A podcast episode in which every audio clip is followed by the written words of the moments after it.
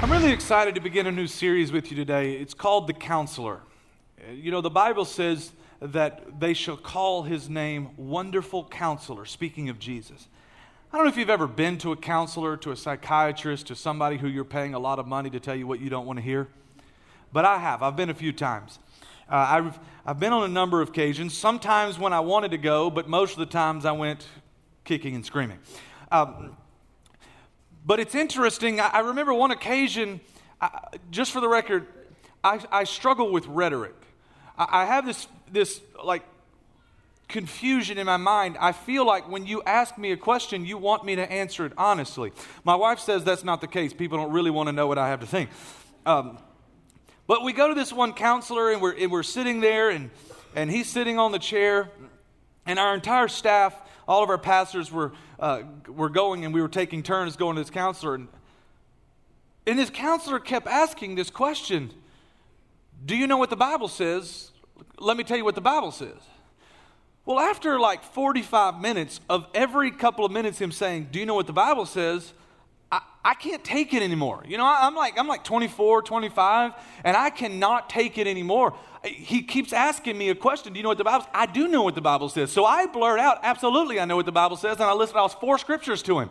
My wife is elbowing me, just like, no, that is not what you're supposed to. I was like, well, he just kept asking me.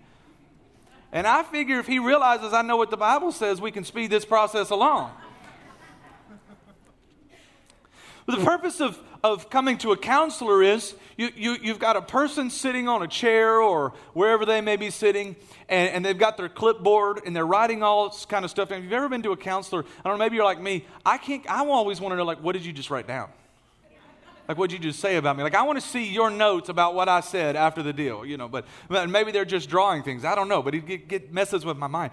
But you're sitting there and uh, they're, they're asking you questions, and you're on a couch, and maybe if you're, if you're with you and your wife or your, your husband and you're sitting there, or maybe you're at one of the counselors where you're, you know, you're laid back and they're asking you all these questions. And it's funny how you come to a counselor to ask questions you pay him $100 an hour, and he ends up asking you questions. And you're like, Sir, ma'am, if I knew the answer to that question, I would go take my wife on a date with that same $100. But I don't know, so I'm asking you. Can anybody relate? If you have you been, some are like, I've never been to a counselor. pastor. Others, your spouse is like, yeah, but you need to. here's the thing Jesus, in his time here on earth, when, when, when Isaiah prophesied of him that they would call him Wonderful Counselor, they weren't kidding. Because most every conversation that they came to Jesus with, they would come asking him questions. And if you read through it, it didn't take long to Jesus begins turning around and he asked them questions. I'm like, wait a minute, I came to you. You're the rabbi. You're the one with all the answers. And, and, and, yet you're asking me, and that's exactly what Jesus did. Do you know that I, I read this week that in the four Gospels Matthew, Mark, Luke, and John Jesus asked over 100 recorded questions? That's what Jesus did. And that's what he's still doing. If we'll allow him, he'll sit in the chair and he'll say, Pull up a seat, pull up a couch. And he'll start asking you questions. And these questions expose what's going on in your heart.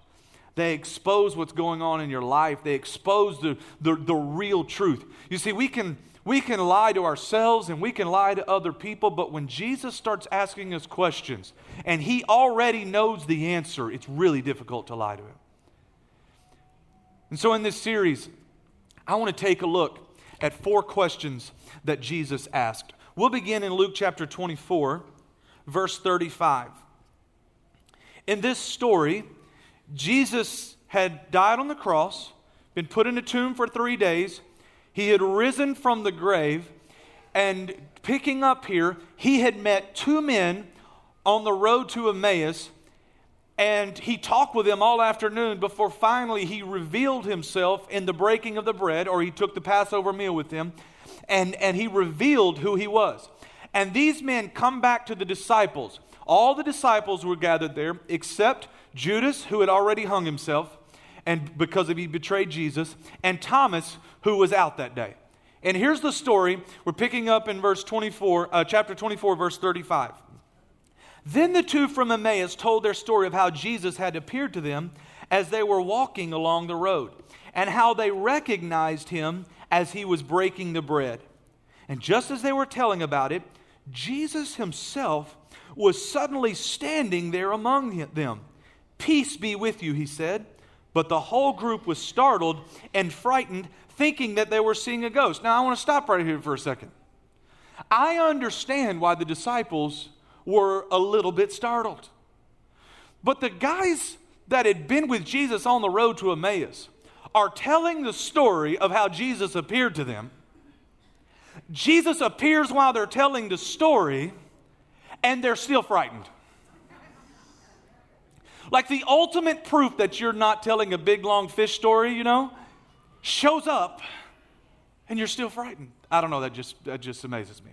The whole group was startled and frightened, thinking they were seeing a ghost. Next verse. Why are you frightened? He asked. Why are your hearts filled with doubt? Look at my hands. Look at my feet. You can see that it's really me.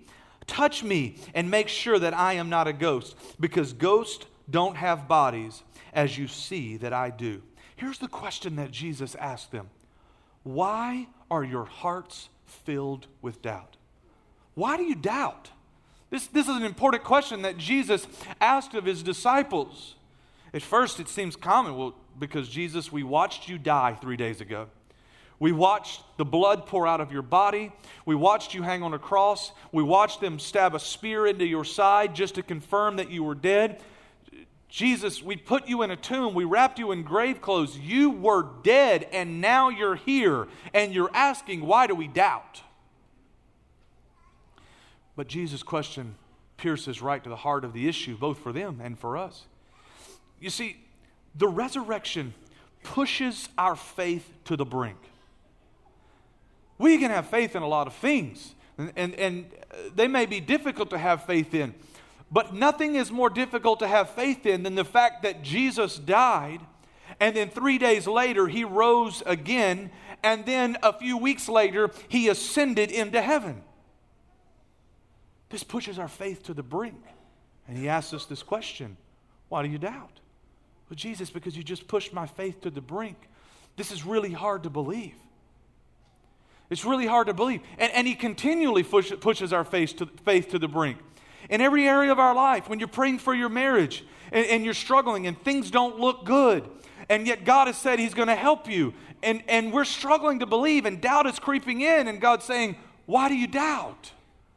When the doctor says you have cancer and there's no way to fix it, there's no, there's no surgery, there's no chemo, but you just believe that God wants to heal you, and He looks at you and He says, why do you doubt?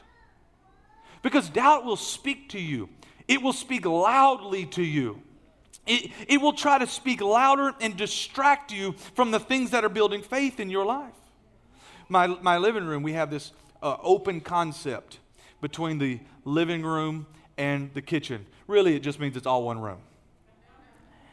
And what it means is, when I am trying to watch TV, and I've got my sports center on, or the news on or uh, whatever I'm watching, and you're trying to watch, and my kids are screaming and yelling, coming through, and having issues and fighting and, and loving each other and whatever it is that they're doing at that moment. If you have two kids, you understand.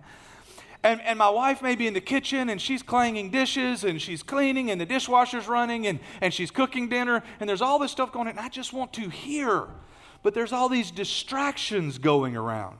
You know what I'm talking about? So, what do you do? You keep trying to turn the TV up, but that doesn't help either. Because that just creates more of a frustration. Finally, you just say, forget it. And life can be much the same way. We're doing our best to hear the Word of God, to hear what the pastor is saying, to hear what the Bible is saying, to hear what God is saying, to hear what our life team is saying. We're trying to do, to do our best to hear something that's going to build our faith. And yet, the doubt that is going on all around us is speaking so loudly that it distracts us and it confuses us until we eventually just give up. I want to make a bold statement to you today. Everyone doubts at some point, even me. Everyone doubts at some point. Just because you've been saved for a long time doesn't mean you've never dealt with doubt and that you may not deal with it again. Everyone doubts at some point. I want to give you three truths about doubts. And we talk about the doubt and we talk about some people that have struggled with it. Three truths. The first one is this doubt is not the end of real faith, but it's often the beginning. We see the story I mentioned to you a while ago in the story we read that Thomas was not there. Thomas was one of the disciples. You may know him as Doubting Thomas. The reason he was called Doubting Thomas is because he, he wasn't there on the day that Jesus appeared to them. And so when he got back, he was late to church that day and he missed the whole thing. And they said, Jesus was just here. And he said, I don't believe you. Unless I see the nails in his hand, the scars in his hands and in his feet, and I see this, the spear scar in his side, I will not believe. And thus he got the name Doubting Thomas. But here's what I love about Thomas. Most of what we know about him, his reputation be- began with doubt, but his story doesn't end there.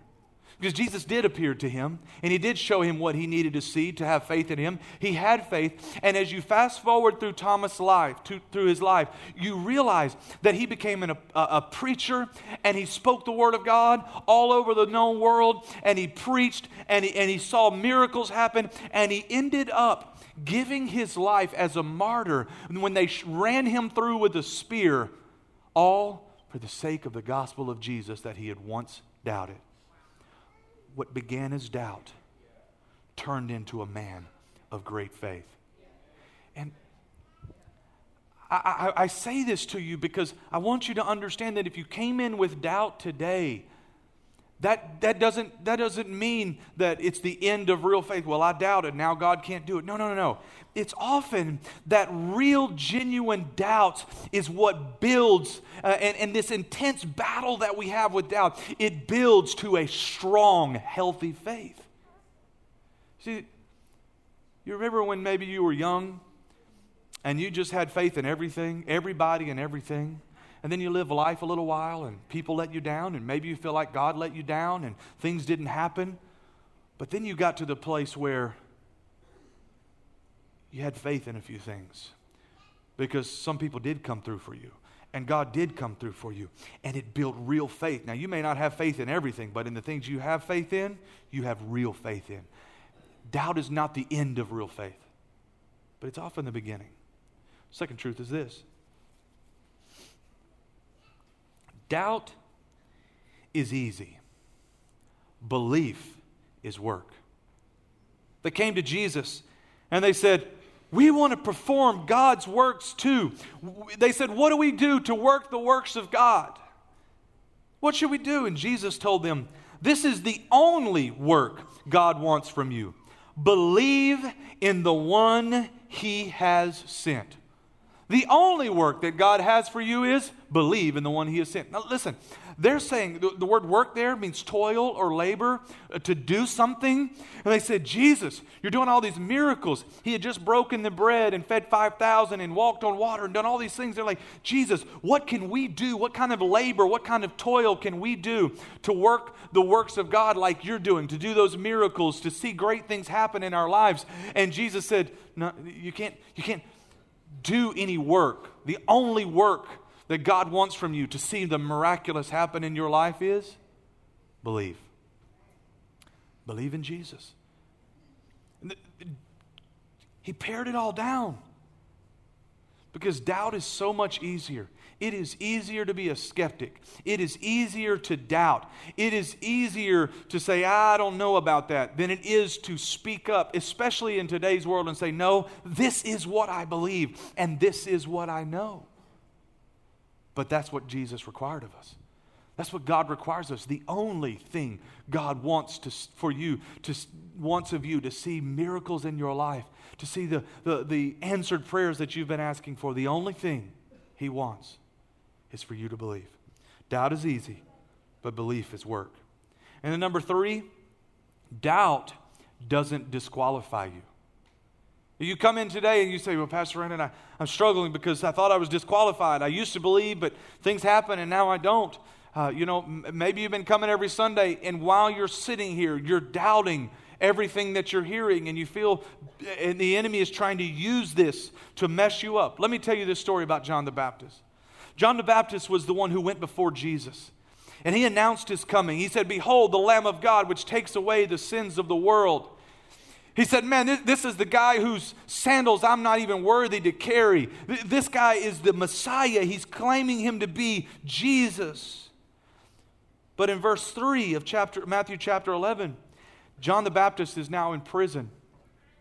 He's staring at the end of his life. He's, he's in a, a jail cell. There's, there's a hopelessness and a despair about him.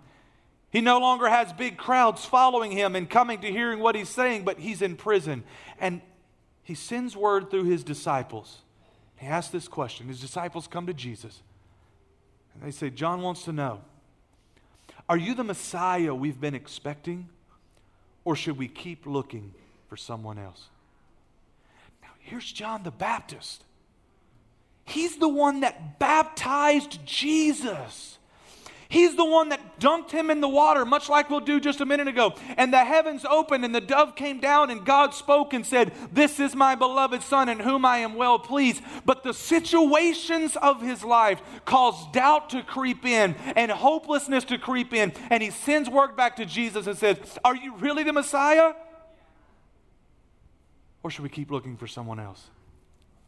I love the answer that Jesus gives. Jesus doesn't get angry and point his fingers and say, You tell John the Baptist. No. Jesus says, Listen, uh, Go back and tell John. Tell him what you've heard and seen. Tell him that the blind see and the lame walk and the lepers are cured and the deaf hear and the dead are raised to life. Tell him that the good news is being preached to the poor. Jesus doesn't offer as proof that he could walk on water, which he could. He doesn't offer as proof that he could make the Pharisees look like fools, even though he did it all the time. Rather, he offers as proof changed lives. He said, I want, want you to go back and tell John that in my name, the hurting people of the world are being totally transformed. And then he goes on in verse 7.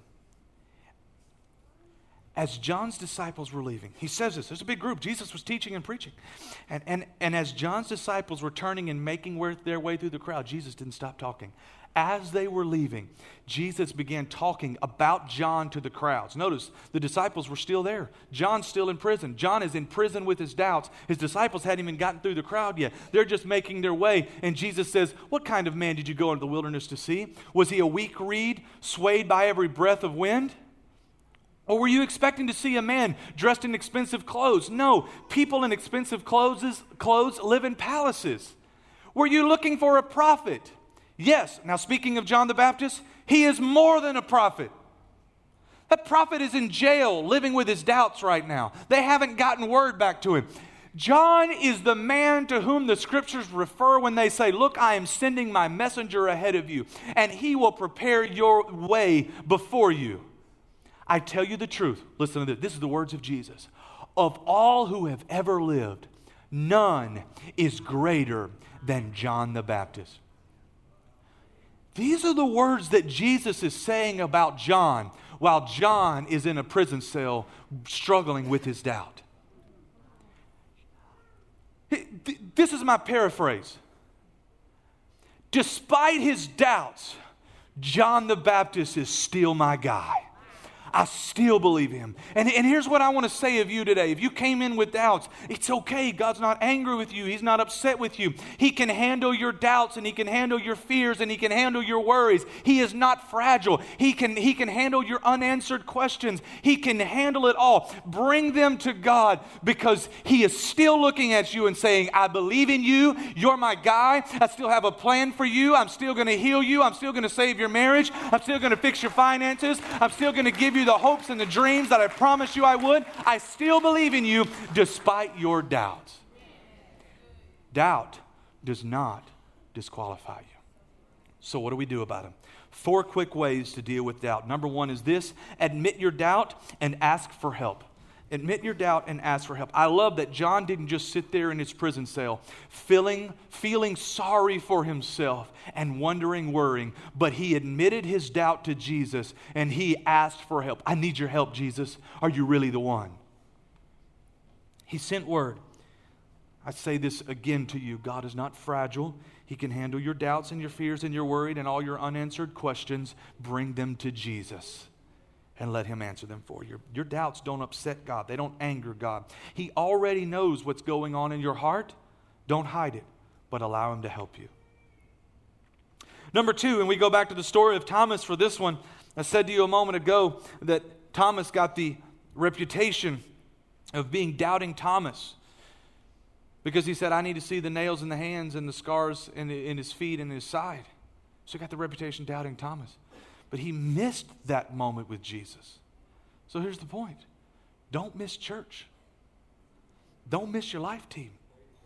Because when Thomas missed, even though Jesus came back for him, and he's going to, if you've missed a few times, and this is your first time to be with us in a year since last Easter, it's good to see you. How, how your mom and them? Everybody okay? Y'all getting all tense on me. I had to break it up just a little bit. When Thomas missed, Thomas missed the presence of Jesus. He missed the power of Jesus. He missed the proof of Jesus. And he missed the peace of Jesus when Jesus said, Peace be with you. And struggling with storms in your life and worry and situations and, and, and there's anxiety and stress. Don't miss church. Don't miss your life team because it's in those moments where you're going to get the peace of Jesus. You're going to get the power and the presence and the proof that He really does exist. If you don't have faith today and you're struggling, here's what I want to say to you I'll loan you some of mine. That's why gathering together with, with believers, why, why the Bible says don't forsake the assembling of the saints, it's because God knew that when we're going through life, we're going to get some difficult times and our faith is going to be low and doubt is going to be raising, uh, coming up higher and overwhelming us. And he says, make sure you're staying with people of faith because when you're low, you can borrow some of theirs. So I just say to you today, if you're struggling with faith, faith for whatever you're going through in your life, Maybe you're praying for a teenager. Maybe you're praying for a, a spouse, uh, whatever it might be. I, I'll loan you some of my faith. I wasn't going to talk about this today, but if you're, if you're new here, I just want to tell you that if you will email us at amen at triumphchurch.com, there's also a place on your app you can click. And if you'll email me the names of your kids, I, I pray for them every week. I have a list of names, and I'll pray for your kids, whatever you need. If they're facing um, uh, any kind of problems, if they need help, if, if you want them to find Jesus, if they're away from God, whatever it is, I don't care how old they are, I'll pray for them every week, like I do so many already. If you'll just email us at amen at triumphchurch.com. Now, so, number three is, uh, number two is don't miss church. Number three is keep going back to what you know to be true. Keep going back to what you know to be true. Romans 8, uh, Paul is talking to us, and, and he says, What shall we say about such wonderful things as these? If God is for us, who can ever be against us? Since he did not spare even his own son, but gave him up for us all, won't he also give us everything else? Who dares accuse us of whom God has chosen for his own? No one. For God himself has given us right standing with himself. Watch this. Who will condemn us? No one. For Christ Jesus uh, died for us and raised us to life for us and, is sitting in the place of honor at God's right hand, pleading for us. Can anything ever separate us from Christ's love? No. Does it mean that he no longer loves us if we have trouble or calamity or are persecuted or are hungry or destitute or in danger or threatened with death? When you're going through the troubles of life, does it mean he doesn't love you? For as the scriptures say, we are killed every day, we are being slaughtered like sheep. No, despite all these things, overwhelming victory is ours through Christ who loved us. I, and I love this. And I am convinced that nothing can ever separate us from God's love. Neither death, nor life, nor angels, nor demons, nor fears, nor for today, nor our worries about tomorrow. Not even the powers of hell can separate us from the God's love. Here's what he says I know that I'm going through things in my life. I've been beaten, I've been stoned, I've been shipwrecked, I've been in prison, but here's what I know. I keep going back to this anchor for my soul that nothing can separate us from the love of God. And because of what Jesus already did for us at Calvary, I now have the victory now and forevermore. There's some things you just have to get settled in your life. And it starts right here that Jesus died for me and he raised for, he was risen from the grave and now I am alive with him. And no matter what the enemy brings against me, nothing can take that away from me. You see, doubt tries uh, it tries to get us to forget what God has done for us. But today's doubt, it cannot erase yesterday's victory. It can just make you forget. Don't forget what God has done in your life. Oh, let it be an anchor in your soul. Number four, act on your faith and not on your doubts. Faith is more than just words, it requires actions. James tells us that faith without works is dead. It doesn't mean that we can work our way into heaven, but it means that the works of our life, the things we do, the actions are evidence of the faith and the power of what God has already done in our life. Works can't save you. Was Jesus resurrected from, from the dead? This, this challenges the limits of our faith. But here's the thing if we can get it settled that Christ was raised from the dead, then we can realize that if He could do that, He can save my marriage, He can heal my body. He can free me from the pains of my past. He can free me from guilt and shame and abuse and, and suffering and, and addictions and, and sin. He can deliver me from all of it, but it may require action. One more verse, and I'm almost done. Well, then, should we keep on sinning so that God can show us more and more of His wonderful grace? Of course not. Since we have died to sin, how we, can we continue to live in it? Or have you forgotten? Here's what Paul wants us to know that when we were joined with Christ Jesus in baptism, we joined him in his death. For we, for we died and were buried with Christ by baptism, and just as Christ was raised from the dead by the glorious power of the Father, now we also may live new lives. It's in the water of baptisms that our old self is buried. Yes, God has forgiven us of our sins as we repent and we ask for His salvation, and He gives it freely. But we still carry the effects, the habits, the old hangups, the old mindsets of the life we used to live. But here's what God promises that if you'll go into the waters of baptism, like the Israelites walked through the, the Red Sea, as we go in, we are buried with Christ and we come out. We come out alive with Him. Jesus went into the grave carrying sin and shame for the entire world, but He came out righteous and ready to live a triumphant lifestyle, victory over death and hell. And that's what He wants to do for you. It's just water. So, why is it different that I get in this water? What is it about this water that's going to free me from the pains of my past? Faith. Faith is the difference. Faith is what changes everything. There comes a point in every person's life when we have to make a decision. Do you believe in the resurrection? Will I live for Christ? Thomas came to that point as he realized, I watched my Savior die. Will I believe in him or will I doubt? I want to play a quick video for you and then I'll close out our sermon. Look, it's been a rough week, okay? Now they're saying they saw him. Like he just suddenly appeared in a locked room. Uh, they didn't believe it was him. But then he showed them his hands and asked, Why do doubts arise in your mind? what kind of question is that? Why did we doubt? We all saw him dead. Anyways, I told them that I will believe it when I see it. And hmm. later, we were all praying. And all of a sudden, Jesus, he looked at me like, like I was the only person in the room. He told me to touch his hands where the nail had went through, and on his side where the spear had pierced him. He came just to tell me stop doubting and believe.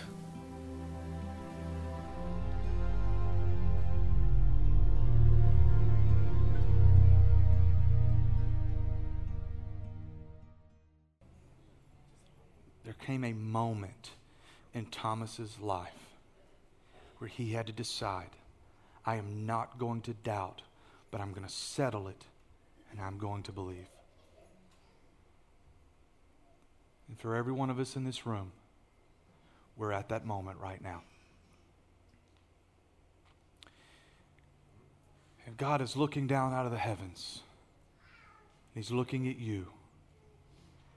Not at your mom or your dad or your spouse or your friends or your family or the person sitting next to you. He's looking right at you. And with every head bowed and every eye closed, he's asking you this question and he's saying, Why do you doubt? Stop doubting. Just believe. The work has already been done. He's already forgiven you. He's already risen from the grave. So let me ask you now, both here and at home, if you want to make a fresh commitment to Jesus, maybe you've never known Christ, but you want to, you want to give your life to Jesus. You want to say, I've, I've doubted, but now I believe. Or maybe you used to believe, but the, the storms of life pulled you away and you're struggling with doubt. But today you say, Pastor Randon, I want to make a decision. I'm going to believe today. I'm going to live for Jesus. If you've fallen away for a moment, for years, or you've never known Jesus and you want to make a fresh start, would you just lift up your hand? I want to pray with you. All across this room and those watching online, there's more hands that need to go up. You want to give your life to Jesus today. If you want to be make him Lord and Savior of your life, all right? You can place your hands down now. And I'd like every person, if you would, to say this prayer with me. Say it at home too. I know I can't hear you, but God does. Dear Heavenly Father, thank you for sending your Son Jesus to die for me, to forgive me of my sins, to wash me clean. I give my life to you. I have faith for what you're doing for me. I'm going to live for you forever. In Jesus' name, amen.